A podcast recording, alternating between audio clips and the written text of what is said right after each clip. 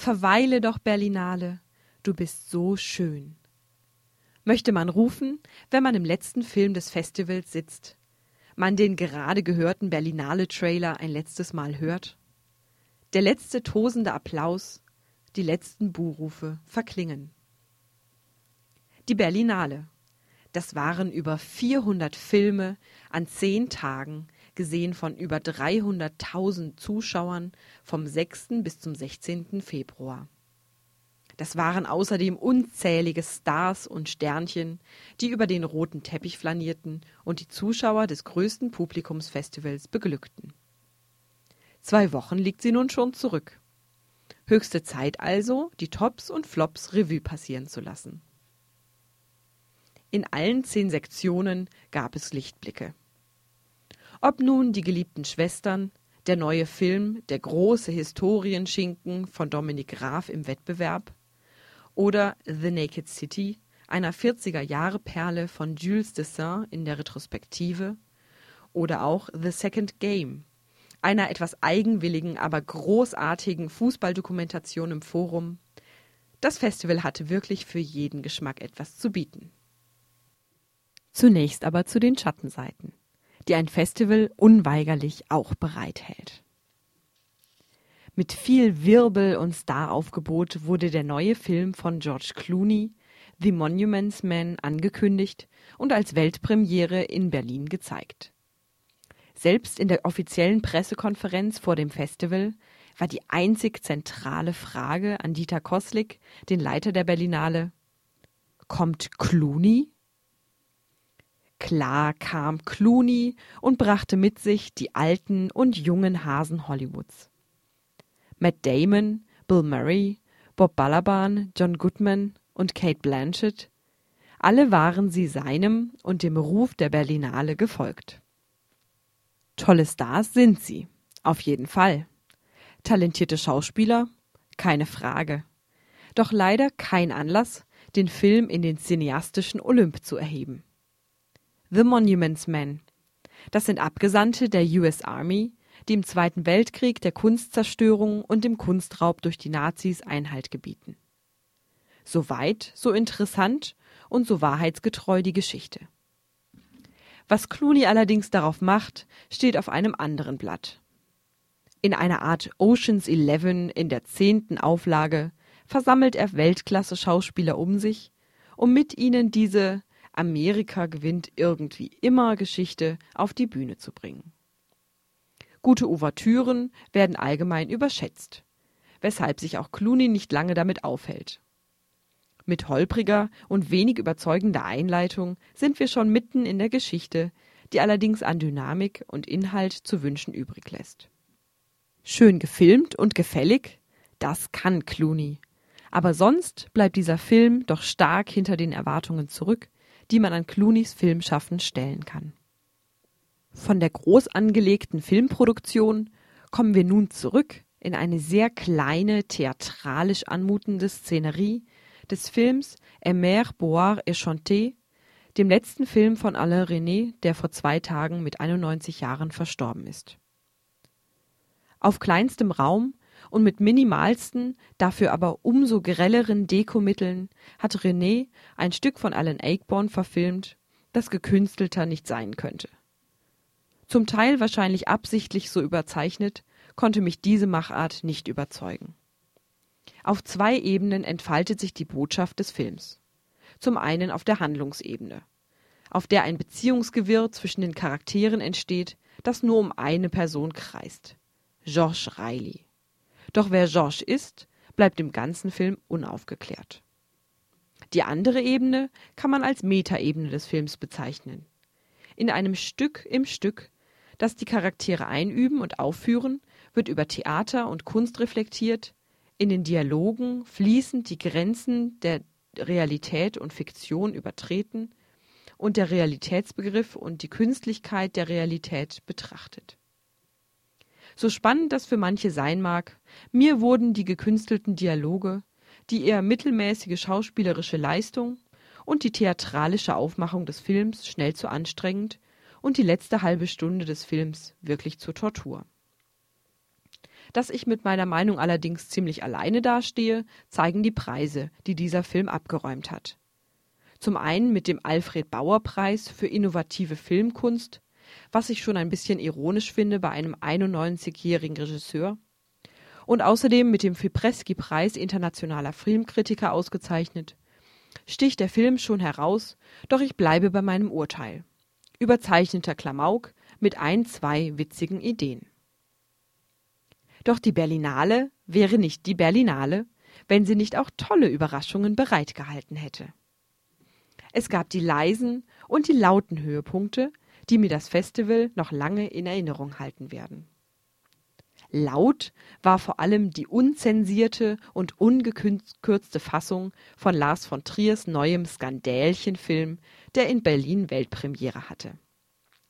Bereits vorher in der gekürzten Fassung gelaufen, munkelte man, dass hier nun ein wahrer Porno auf die Bühne kommt. Und man wurde nicht enttäuscht. Viel nackte Haut, Orgasmen, Penisse und Sex kamen vor die Kamera und das alles sehr ästhetisch und sogar unglaublich witzig. Hier mag der eine oder andere einen Widerspruch heraushören. Ein witziger Lars von Trier? Tatsächlich, der Film ist wirklich unterhaltsam. Weit weg vom psychologisierenden Antichrist und vom schwermütigen Endzeitszenario in Melancholia begleitet der Film Jo von Kindheit an auf ihrem Weg zur Nymphomanin. Charlotte Gainsbourg, mittlerweile schon Stammbesetzung von Lars von Trier, spielt die erwachsene Jo, die Gefallen daran findet, dem wildfremden und scheinbar asexuellen Seligmann, gespielt von Stellan Skarsgård, von ihren sexuellen Erlebnissen zu erzählen. Wer schon immer wissen wollte, wie Fliegenfischen und Sex zusammenhängen, wie Sex mit Beethoven in Kontakt kommt, der wird bei diesem Film erleuchtet. Eher auf leisen Sohlen kam Boyhood daher, der neue Film von Richard Linklater, der auch im Wettbewerb lief. Besonders an diesem Film ist gerade das Nicht-Besondere. Unspektakulär, spektakulär begleitet der Film über 12 Jahre eine Familie auf ihrem Lebensweg, mit allen Aufs und Abs. Der Film gewinnt gerade dadurch, dass er die großen zwischenmenschlichen Dramen eingepackt lässt und stattdessen den Alltag ruhig und unsentimental betrachtet. Der Clou ist dabei, dass Linklater mit seinen Schauspielern, unter anderem Patricia Arquette und einem herzallerliebsten Ethan Hawke, tatsächlich über 12 Jahre lang zusammengearbeitet hat. So werden die Charaktere über den ganzen Film von denselben Schauspielern verkörpert, was dem Film noch eine Portion Authentizität draufsetzt.